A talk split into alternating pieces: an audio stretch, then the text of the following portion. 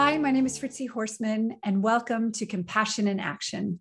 My guest today is Donna Jackson Nakazawa, who is an award winning journalist and internationally recognized speaker whose work explores the intersection of neuroscience, immunology, and human emotion.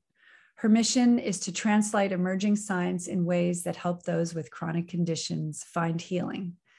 She is the author of six books, including her newest, The Angel and the Assassin, The Tiny Brain Cell That Changed the Course of Medicine, and the book that we love at Compassion Prison Project, Childhood Disrupted How Your Biography Becomes Your Biology and How You Can Heal. Donna Jackson Nakazawa, welcome to Compassion in Action. I'm so excited to have you on this show.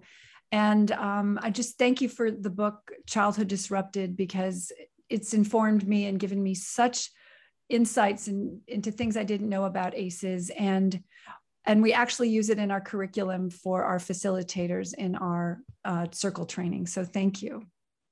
Such a pleasure. Means so much to me the work that you're doing and to be part of it. You know, is um, it's just very moving and meaningful to see that aha come about um, for individuals who've experienced so much trauma. So thank you for having me.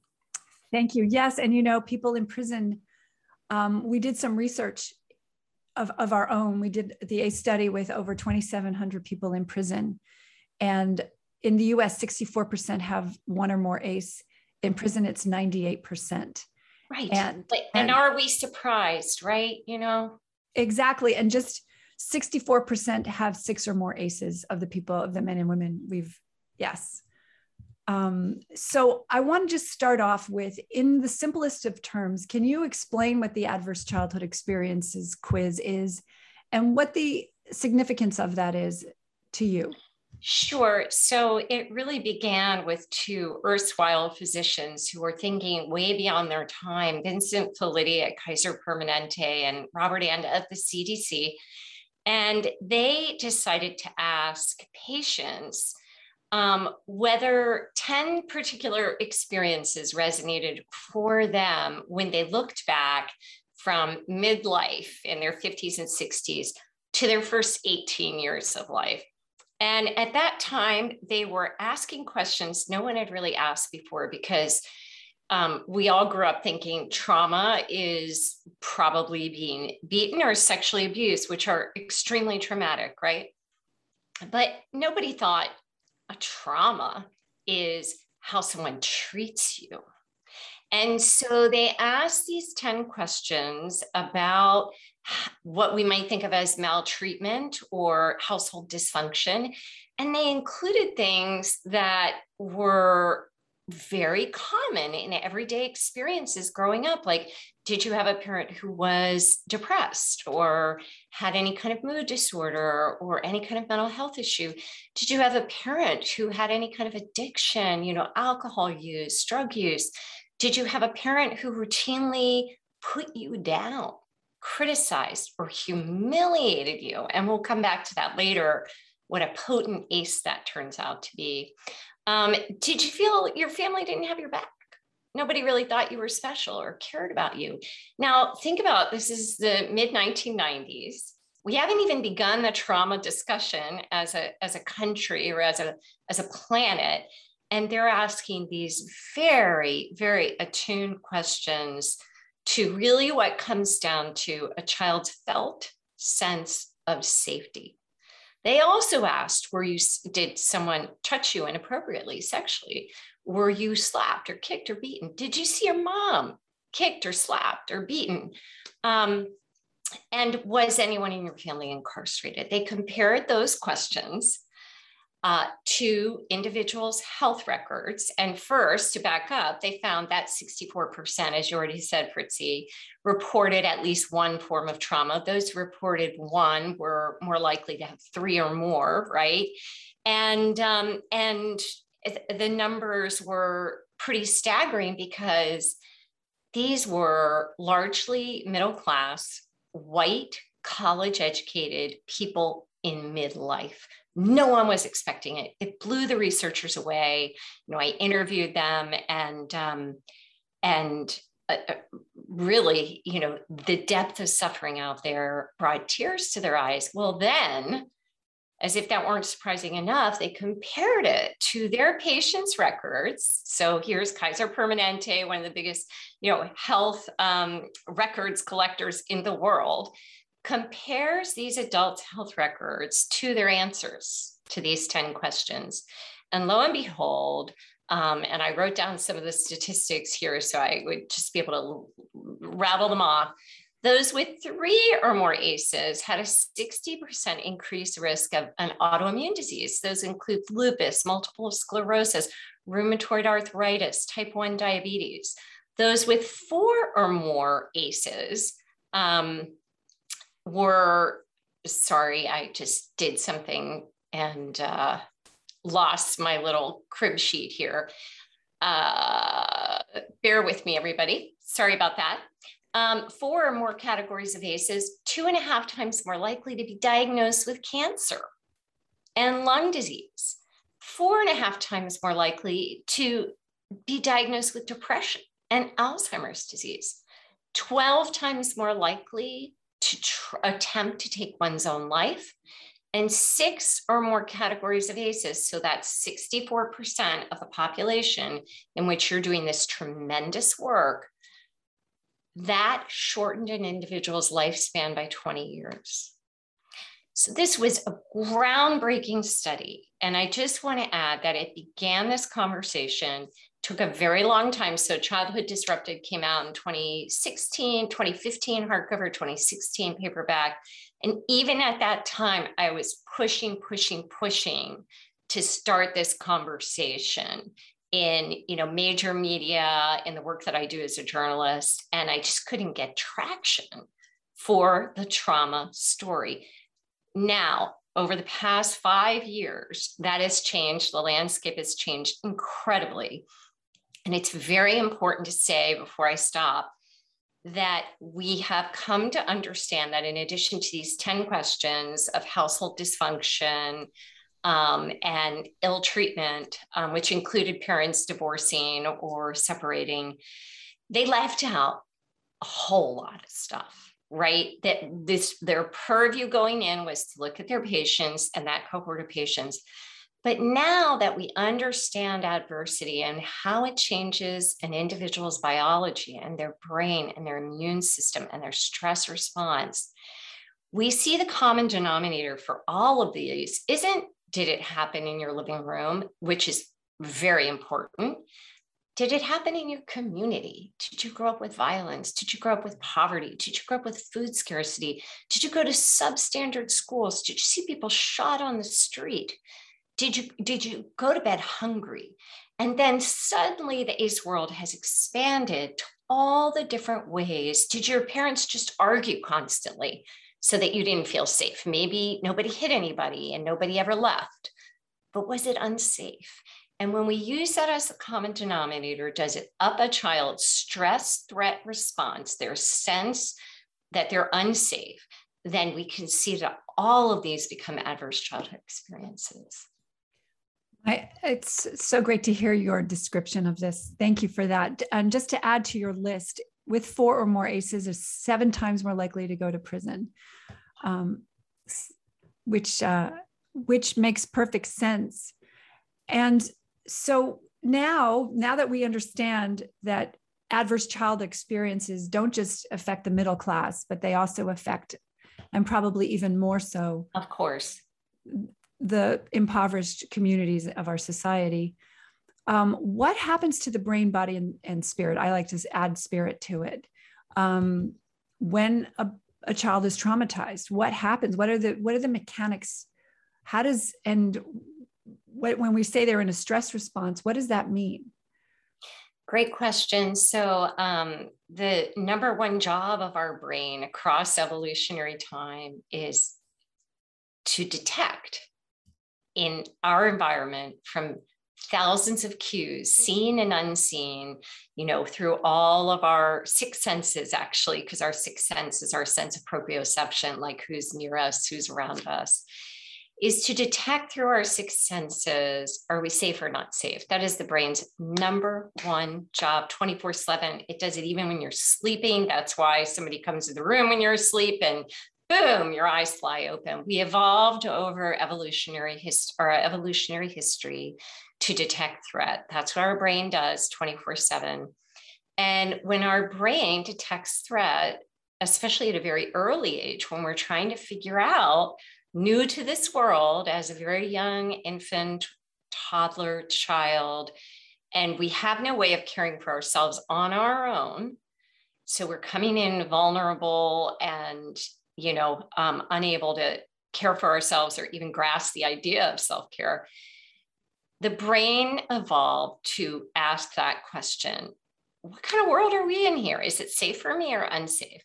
And those are two different trajectories right there if your brain and body are developing and have this sense of inherent safety, that brain and that immune system, and I'll explain that in a second, develop very differently than the brain and the immune system that are evolving in an environment in which those six senses and the brain are detecting threat all the things that we mentioned before that can be considered adverse childhood experiences, they were all threats.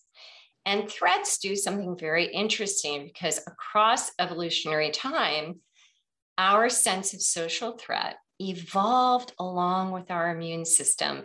It's why you're here, it's why I'm here. Our ancestors are individuals who developed a braiding together of our social env- uh, social threat and our environmental threat with our immune system pricking up because across evolutionary time, from the time we were hunter gatherers, actually way before that, if you detected a threat in the environment, it was very, very likely that you were going to be physically wounded. Think about the threats for most of human existence. You know, our modern life is not even the width of a hair uh, on an elephant across evolutionary time.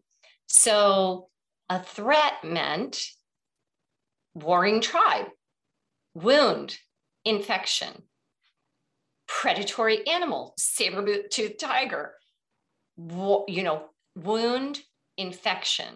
So as organisms, we evolve so that if we feel that we're on that trajectory of my environment is not safe, here I am, a little baby, you know, muling and not knowing what to do, um, crying or whatever, and and we're toddler or six year old or ten year old, and you know you can't be out there in the world on your own, but you're on this trajectory where the world where you are doesn't feel safe because of these adversities and, and stressors in the environment your immune system is constantly going to get messages from your brain, the stress threat detector. Let's rev it up here. I don't know what's going to happen.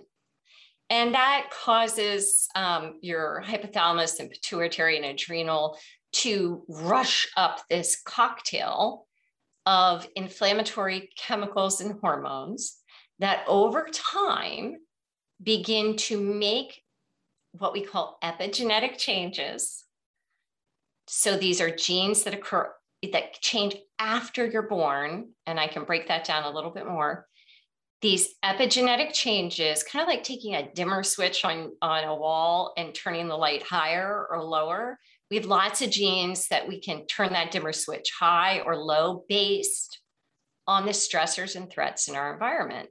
And when you're on that trajectory where there are a bunch of stressors and threats, the brain is going, I don't feel safe the different hormones and chemicals are you know uh, coursing through your body because anything could happen this leads to changes to genes that oversee a lot of things in our body. One of those is our stress response in general. How are we going to respond to stress in, in, in the future? Are things could be hair triggering for us? Or are we going to go ah that's no big deal water off a duck's back. Um, disease, genes for disease, genes for mental health, all can be at that dimmer switch can be turned on to full, or hopefully some of those genes stay off. But the more stress there is in a child's environment, the more the brain is picking up on stressors, the more the immune system is going into overdrive, then the more likely it is that these genes that oversee our reactivity, reactivity is a bad word, oversee the way in which our stress response pops on and off, on and off, kind of keep it stuck in the on position and turn on the genes for hundreds of diseases. And so if you're in the on position, like you just said, so things that most people would say don't really matter, that this is like, eh, it's we're in the library, it's safe. For people with that, with it way on, it still feels like a threat, like people at school as well. That's right. And we can see in students who have had um, higher ACE scores that they have a kind of physical hypervigilance, right? And so part of trauma training in schools now is to help teachers see that a kid who's in a home where there's a lot of trauma or a neighborhood where there's a lot of trauma is going to have a type of hypervigilance. And it might be that they have trouble thinking that friends want to be their friend. Would make sense if you actually know what's happening in their home. They may have trouble laughing when other kids are laughing. Um, they may tighten their jaw or clench their fists because they're just not sure. The brain has not learned to trust. And so you're absolutely right.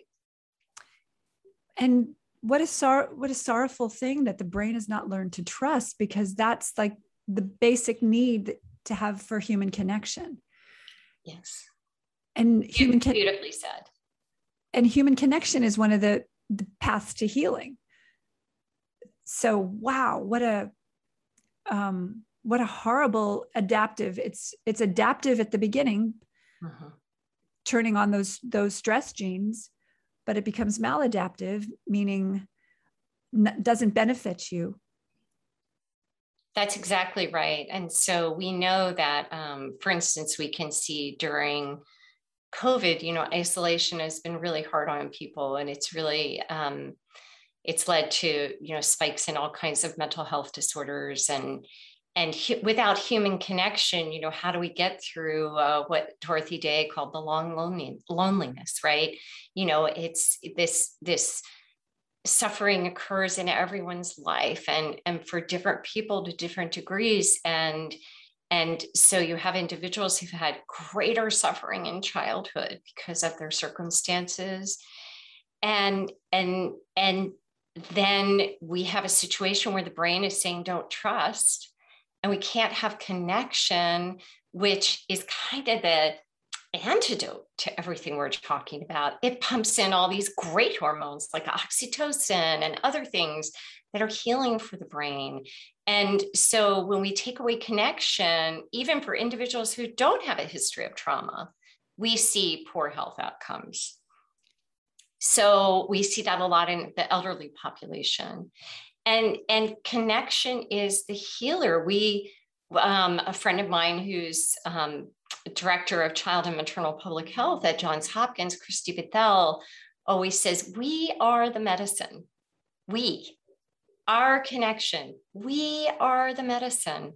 And so, this is where this conversation about trauma becomes so important because a lot of times you'll see individuals, if I'm lecturing live, you know, you just see people, tears come down their face because it's the first time that it makes sense to them why they're living life as if it is an emergency in here and now because of things that happened 10 20 40 60 years ago and and these changes are real we can see in the brain when we do brain scans of children and adults who suffered from adversity and maltreatment we can see changes in the neuroconnectivity or the connections between synapses. Synapses shoot from each other in your brain to create these connections that become thought patterns and feelings and behaviors. And we can see that some of these connections between key areas of the brain, like the prefrontal cortex, which is where we're sort of our decision making happens, our hippocampus, where we're kind of drawing on past memories and comparing them to current experiences to see is this real? Is this a threat? Is it not? And the amygdala, which is like the um, the siren on top of of an ambulance, it just says threat alert, threat alert, threat alert. And the way in which these connect in what we call the connectome of the brain they're not firing and wiring together the way they should. And an area of the brain called the default mode network, it's a big one, otherwise known as the DMN. A lot of work's been going on around this in the last couple of years with. Um, uh, with Ruth Lanius at, at McGill University and trauma. And that area of the brain, the DMN, is associated with our sense of self, our sense of self for good or for ill, from cradle to grave our story about ourselves. It's your DMN is kind of like, you know, if you are driving your car and you brake suddenly and you say to yourself, oh, if I say to myself, oh, Donna, you're such an idiot. God bless it. You always mess up, you know, that's my DM. It's my story. It's my sense of self. It's how I whether or not I can access feelings of self. When we talk about self care, like can you sit down and meditate? Can you go for a walk? Can you look at a rose and, and, and appreciate it? That sense of self care, of self tending, of self compassion. The DMN is all is a lot of it is happening in the DMN, and we see that um, in the DMN in individuals who've had maltreatment and trauma. Um, sometimes that that area of the brain is not lighting up the way that it should. So so we have all this information. We know individuals with trauma also show higher levels in blood, just common blood work of these inflammatory factors that I talked about earlier. So we have a lot of really good evidence that trauma changes the brain and the immune response. Now, the good news is um, when we teach individuals meditation, um, when they go through different types of healing modalities, we've actually been able to see that some of the genes that I talked about that get turned on and stuck in that on position they shift back again. So the brain is highly neuroplastic because around now, I'm imagining we have listeners who are going, I'm doomed. And that is not the case. That is not the case at all. This is information for how what happened to you might have affected your biology and your brain and your immune response and your stress threat response. But this biology comes with a tremendous promise that our neurobiology is fluid, right? The brain is highly plastic. And if we change the environment in which we put this organism we talked about that wants to know, am I safe or not safe? If we change that environment, if we begin to help an individual to feel safe in their own body, we can begin to see changes in the neuroplasticity of the brain. But then we go to prison. We're in a prison environment. That's that's why I'm that's why I'm saying this. This is this is exactly why I'm saying this because how are we healing here?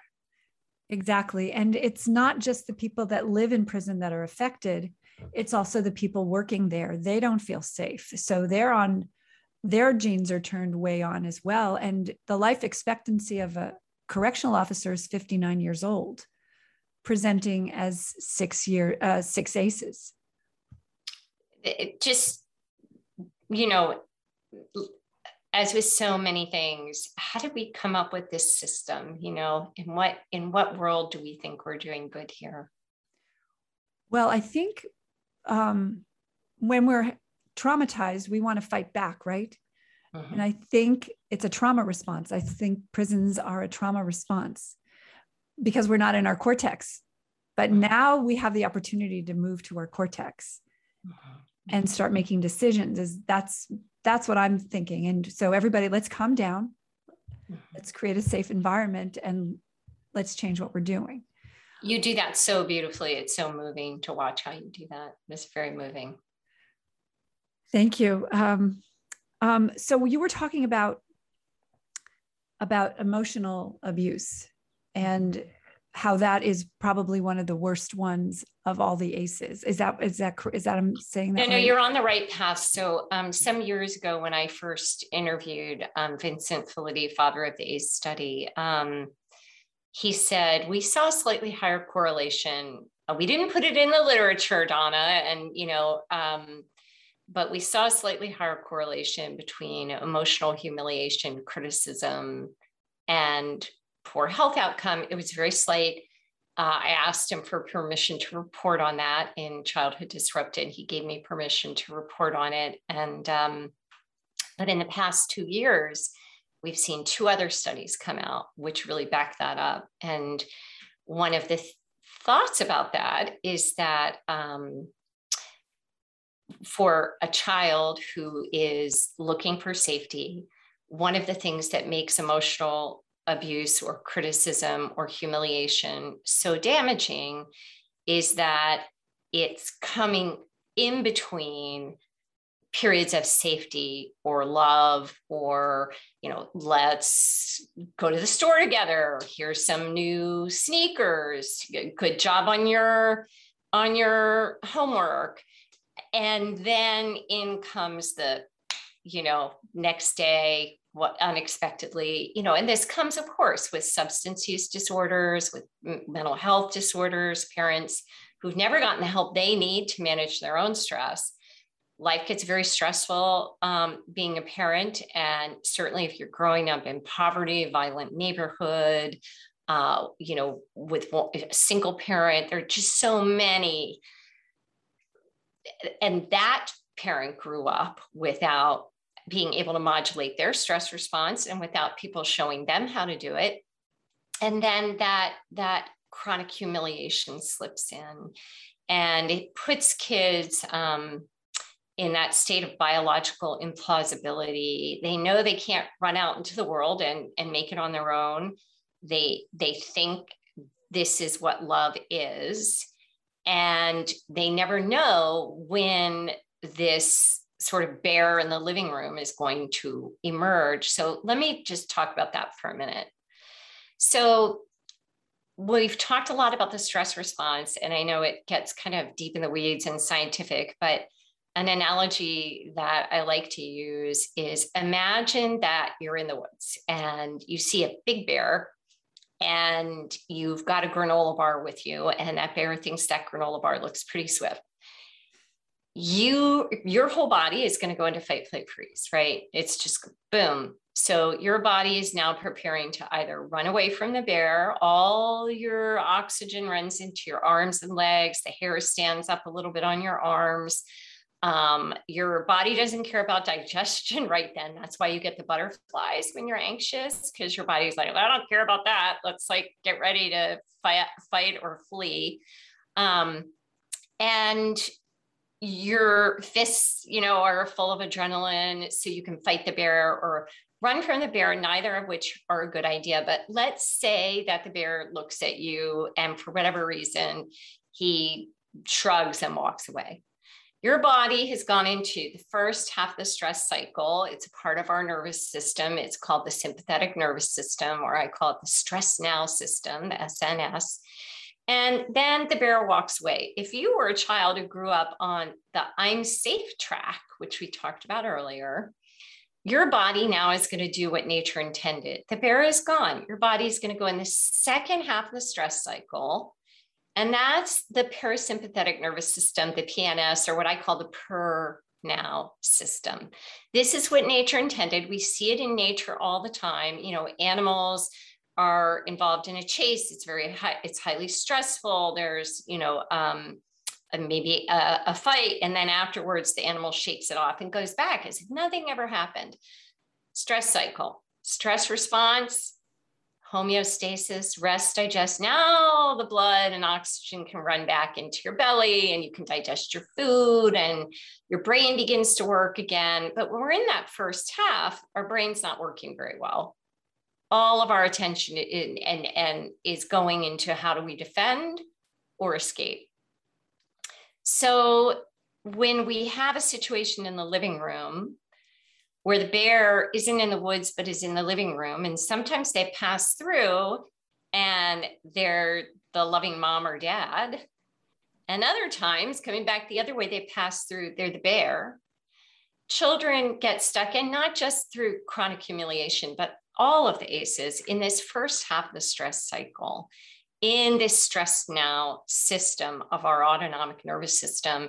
And and so the reason why chronic hum- humiliation and we don't have all the answers i want to be clear seems to stand out as being particularly linked to um, poor adult outcomes, including um, mental health disorders, bipolar depression, is because a child is seeking their sense of love and safety from an adult who's going right into the very core of their being. You are stupid. You're worthless.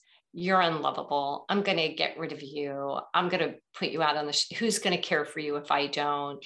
And right into that story of self and sense of self that we talked about in a way that is less true if another ace, let's say, your parents divorce. So chronic humiliation appears to have this particularly toxic effect. Yeah, I'm I'm welling up in tears right now because my mom used to um, humiliate humiliate me and my sister a lot, and my father.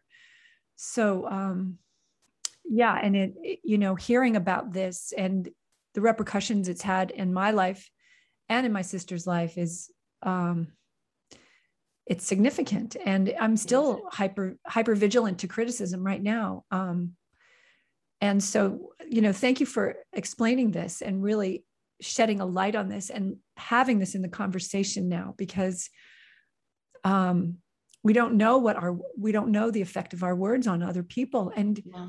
and as you're as you're you're now researching or have your new book is all about um, humiliating teenage girls, right? Isn't that part of it?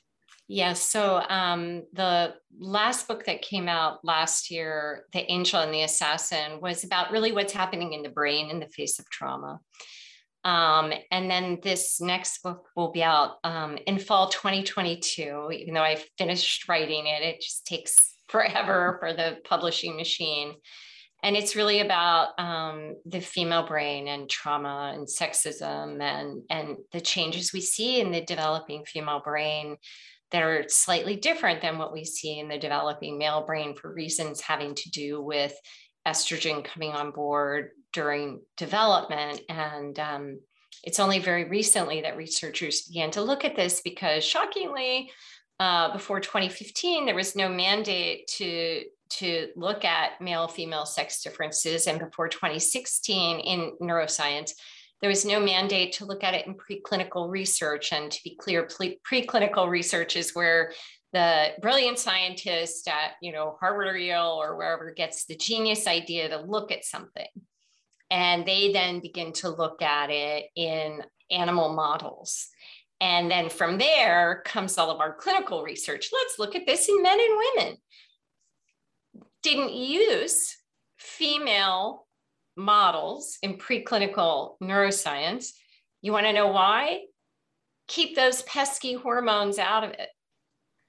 So now we're starting to have this very interesting new data coming in about the different ways that stress affects the male and female developing brain and so that's there's you know and and what does sexism and social media and just it have to do with all of this? And why are we seeing uh, not only that girls have three times the rate of depression of adolescent boys but why is that trend getting worse? Why is teen female suicide skyrocketing? Why are we seeing um, more and more girls with eating disorders and bipolar disorder? And you know it's just if you talk to any psychiatrist at at any psychiatric hospital, they'll just say our wards are just full of adolescent girls. What what is going on here? So that's me. You know, did a deep dive into that, and um, and with men, we see more behavioral and attention disorders. So this isn't a right or wrong. It's like, okay, people, if we are going to help, we actually need to see how and why the intersection of stress, threat, immunology, hormones, development, and the brain come together at puberty to create changes that researchers can see on brain scans that are different in female brain and the male brain. We've got to know that so that we can address individuals for their unique suffering. Because if we cannot meet people with their unique suffering, they cannot feel seen and heard and known and valued in the healing process. Wow, there's so much I want to say in all of this. Um, so with the men, it, that's more testosterone, right? And so it's is it more risk taking behaviors as well? Is that? Well, you know, um, so I haven't written that book yet. So I just want to say I don't know what I don't know. Um, and I want to just stop on that because this book I worked with really the leading researchers in the world on male female sex differences. And we dove into, we know a lot about men because that's all we knew about. Right. And we're just learning this about females. And so I just want to say that um, I try not to talk about anything unless I've done like a two year dive into the the you know working with the with the researchers in their labs and really figuring it out. So i i um, the short answer is testosterone has a lot to do with it in men. Yes estrogen has a ton to do with it in females.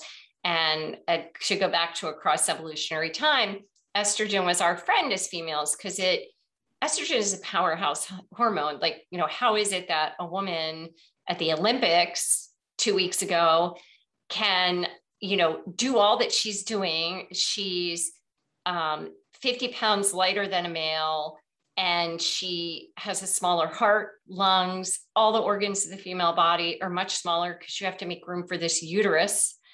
And so estrogen is what allows women to do so much with a smaller body and smaller organs it's also the reason why when you give vaccines to men and women, women have a more robust vac- uh, vaccine response because across our evolution, women had to have a more robust immune response to allow us to carry children to term with all the risks in our environment. So again, we evolved in very intelligent ways that now are maladaptive, as you said so beautifully earlier. Um, not only in our own lifetime, but across evolution, some things have happened that are maladaptive. So this heightened stress, it's also why women are more likely to get long COVID compared to men. It's also why after puberty, we see that women have three times the rate of autoimmune disease as compared to men, and that one for each category of adversity a woman faces growing up, her chance of developing an autoimmune disease in adulthood increases by 20%, whereas for a man, it's 10%. That's estrogen right there. That's estrogen. So it's all a good thing.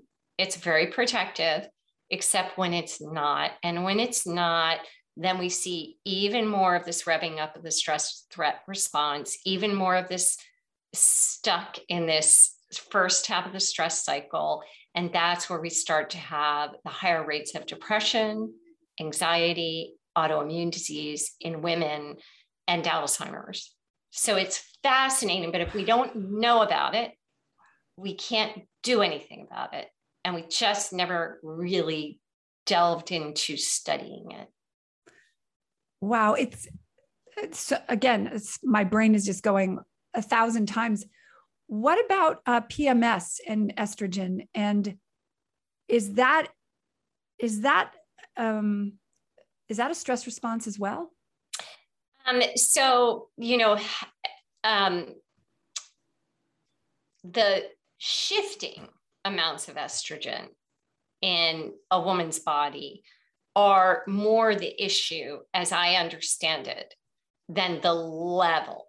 at in terms of so I don't want to um, I don't want to give anyone the impression that higher levels of hormones are bad. Um, it's so I must say this in the book eight million times. We don't want to misuse this information. Oh, wow, women are more sensitive. No, this is none of this is true unless we have high levels of adversity. We don't see any of these changes happen in the developing female brain or body, not a, none of it, unless there is a history of stress and threat on that I'm not safe track, or if we see trauma and adversity come in. Without that, the female brain is actually super, super neuroplastic, very adaptive, very attuned to discerning whether threats are safe or not, and had to be, right? Because I keep saying across evolutionary time, you know, a long time ago, it was a female stress threat response that had to be spot on to continue to have babies and to continue, well, men as well, right? We need both to have babies, to keep her babies safe and to continue this human race. It was the, the female's job to protect her young, to suckle her young, to give birth to her young. So, this, um, what I talk about in the next book is this spidey sense that women have. Uh, leading uh, evolutionary biologists believe that this developed for good reason. And when we don't have adversity or we have normal adversity, right? Because having zero adversity is also not good. We don't want kids to grow up in a bubble of, of, of never worrying about anybody but themselves. I mean, a little wobble is a very important thing for developing uh, synaptic connections in the brain that will help us to navigate bigger problems later in life. So it isn't that we want a lack of problems, but we want a lack of children feeling they aren't safe with the adults and their environment. And when we take adversity out of the picture, the female brain is just boom, shockingly uh, powerful. In fact, um, a neuroscientist said to me, and I'll prove it to you. Um, female neuroscientists, you know, we think that women developed our first tools. so, so that's the message here. It isn't a sensitivity. It isn't a PMS problem or any, not that you were implying it was. This is a problem of adversity in women's lives. And women are, you know, more likely to meet up with certain types of adversity, obviously, sexual and physical abuse. Um, more likely to suffer from sexism, obviously, sexual assault. All you have to do is pick up the newspapers and or Twitter for that matter. And you just see, you know, five out of five headlines about bad things happening to people are men doing things to women. And girls grow up in that environment. So anyway, that my publisher's probably going to be like, you shouldn't talk this much about the next book. So I'll stop. Sorry about that. I just, uh, I'm just fascinated with what's coming. Um, but just a couple of more things about ACEs and suicide. In your book, you write um, only 1% of those with an ACE score of zero have ever attempted suicide. Almost one in, in five individuals with an ACE score of four or more has tried to end his or her life. A person's with a score of four or more is typically 1,220% more likely to attempt suicide than someone with an ACE score of zero um, it's incredible. It's incredible what what we're doing to our children that we don't even know have repercussions down the line. Um, and you also say um, individuals with an ACE score of one had suffered from clinical depression, and the likelihood rises with each ACE score. Um, 30% of those with an ACE score of three, and nearly 50% of those with an ACE score of four or more had suffered from chronic depression. So we got suicide and depression, which is a mental illness, which is an ACE. So the cycle continues. That's right. And we have to think that um, an individual who grows up um, facing, um, you know, wanting to take their life or who you know had develops depression which is depression is so common and and um, so often not treated as it should you know not treated because people feel such shame about it. And yet it's so common you know depression is so common in our society. Look at look at our society. We're talking about mm, nearly three quarters of people growing up with adversity. Only when we only count 10 types of diversity and we know there are 30 different types of diversity and we're growing up in a in a you know this time in which the world is burning and politics are raging and making less sense than ever. And we're in a pandemic and there's school shootings and and drive-by shootings. You know this is insane. And so our levels of um, stress are very high and if you come into this stressful world and you have stress at home and you're also in our very stressful society in which we have very few social safety nets right? Um, you know america is terrible at social safety nets. Um, if you were in um, Denmark or Sweden, your kids would go to college for free and you would have help caring for your elderly relatives and you would have help uh, financially when you have a baby and uh, you would have retirement. So, so we just have no social safety nets here. And you combine that with the world raging and burning and people dying of COVID in an individual who grew up with a high ACE score, it's going to seem like too much. Like, why bother? Yeah. It's going to seem like too much. Our rates of depression right now are so high uh, because of the pandemic and and and because of the adversity in our society and because of our inability to talk about the adversity in our society it's going to feel like too much it's feeling like too much for for a lot of people. And yet, I just want to say that when people come forward and they admit their depression and they admit their anxiety and they can link it to their story, their narrative of suffering from before they can remember, right? We can begin to see tremendous change happen. And possibility and hope right and possibility and hope and imagine a realistic and positive future together and in your book you have a, a whole chapter on resilience and mm-hmm. actually two, well one is for parents but can we talk about a little bit about what we can do individually yes. and as a society to help build resilience individually and for our society Yes. So, um, so I think that one of the things we see in individuals with high scores is a really huge difficulty in turning to the self with self compassion. We talked about the default mode network. That's part of the reason why. But if nobody ever taught you, if nobody ever showed you they cared for you, how are you going to feel that you should care for yourself? Um, and so, one of the first things we want to work on with individuals with a history of adversity before we can get to resiliency and flourishing is this idea of being able to view the self and one's own story without recrimination and self hatred.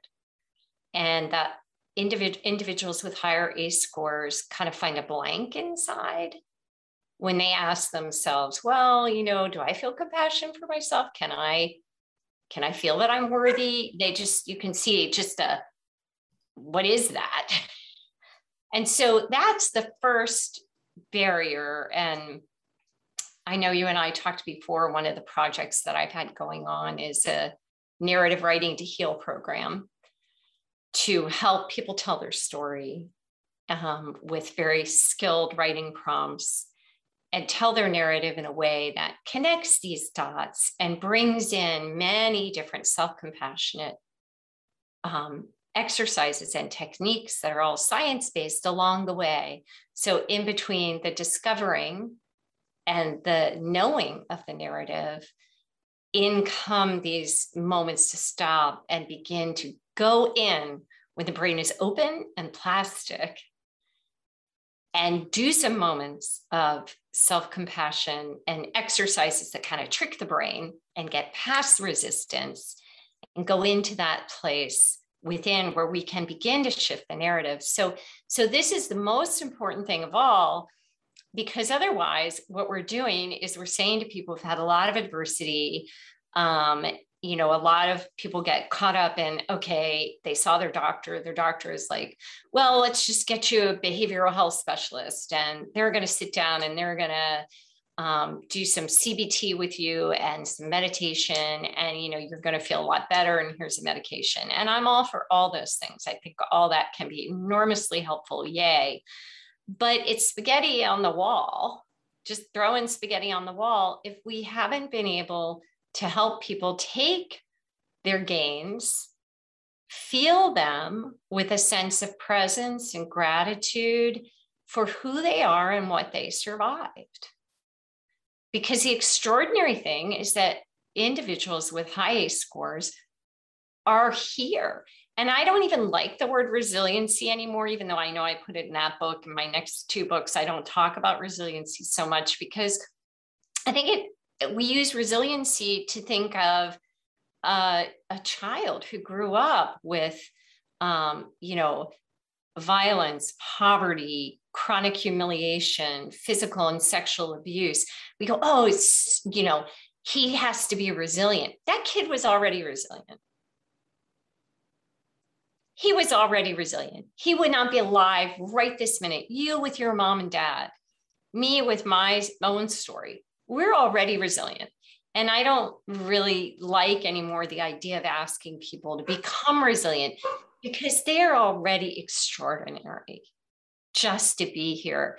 What I think we have to work on is helping individuals to open a space within in which they can, if not right now, at some point envision the idea that they are worth the work on their own being. Might not come right away. And then we can begin to say, what's right for this individual? Is it talk therapy? Is it um, mindfulness based stress reduction? Is it CBT, trauma focused CBT? Is it neurofeedback? Is it uh, EMDR therapy?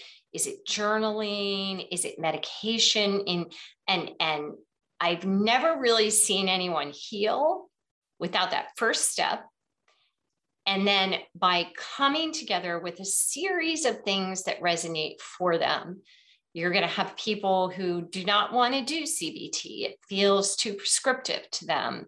Uh, may help, you know, more than 60% of people or whatever, but it's just not going to be the right way into their soul, to their story, to their sense of being, to feeling safe, to feeling known. And in all these, we want to make sure we have practitioners who are activating a felt sense of safety. Because we know that we see change happen in the brain much more quickly when it is happening in conjunction with a practitioner who can offer that sense of partnership, belonging, safety, and being seen this is, you know, we are the medicine. As Christy Patel says, we are the medicine. So it's it's a journey. And I can tell you because I've interviewed thousands of individuals, those who have a story of adversity that is significant are the most extraordinary people I have ever met or will ever meet. They've met an edge of their own suffering and they've had to work for their own self compassion in a way that opens them up to a compassion for all things, all beings. Look at the work you're doing right now out of your own story. You're the perfect example. And that kind of beams out of them like this magic light. And I think these are the individuals who will save the world. Oh, Donna, thank you so much for your time and for your wisdom. I I'm so honored to have you here. It's been better than I imagined because you're so um, you're so articulate and you're so kind. That's the thing about your work is is it's bringing kindness through science so that we can really examine what we're doing. And you're another one of the people that are changing the world. Well, that means so much to me. And it really has meant a lot to me when you've shown me some of the videos of the work that you do and, and the impact that this very, really at its heart, very simple science can have when we break it down very simply. And to just be here with you and and and to see the work that you're doing and the way that you bring this magic light into the darkest rooms of suffering it's very moving. And and how you became this person to do this and get up in the morning and how the people you work with get up in the morning and and want to work on changing their themselves and their stories this is the most beautiful thing that we have on the planet. I think it's why we're here. And to connect in that is is what it's all about. So thank you. Thank you for having me. Thank you donna. Thank you so much, Donna Jackson Nakazawa, for your incredible wisdom and your um, insights and understanding of the brain and all the great work you've done, and for this incredible book, Childhood Disrupted, and your other works. Um, if you enjoyed this podcast, please share, like, and subscribe. And please visit our website at compassionprisonproject.org. Go and watch this film, Step Inside the Circle, and please share it with your friends and family. Um, thanks again for watching, and we'll see you next time.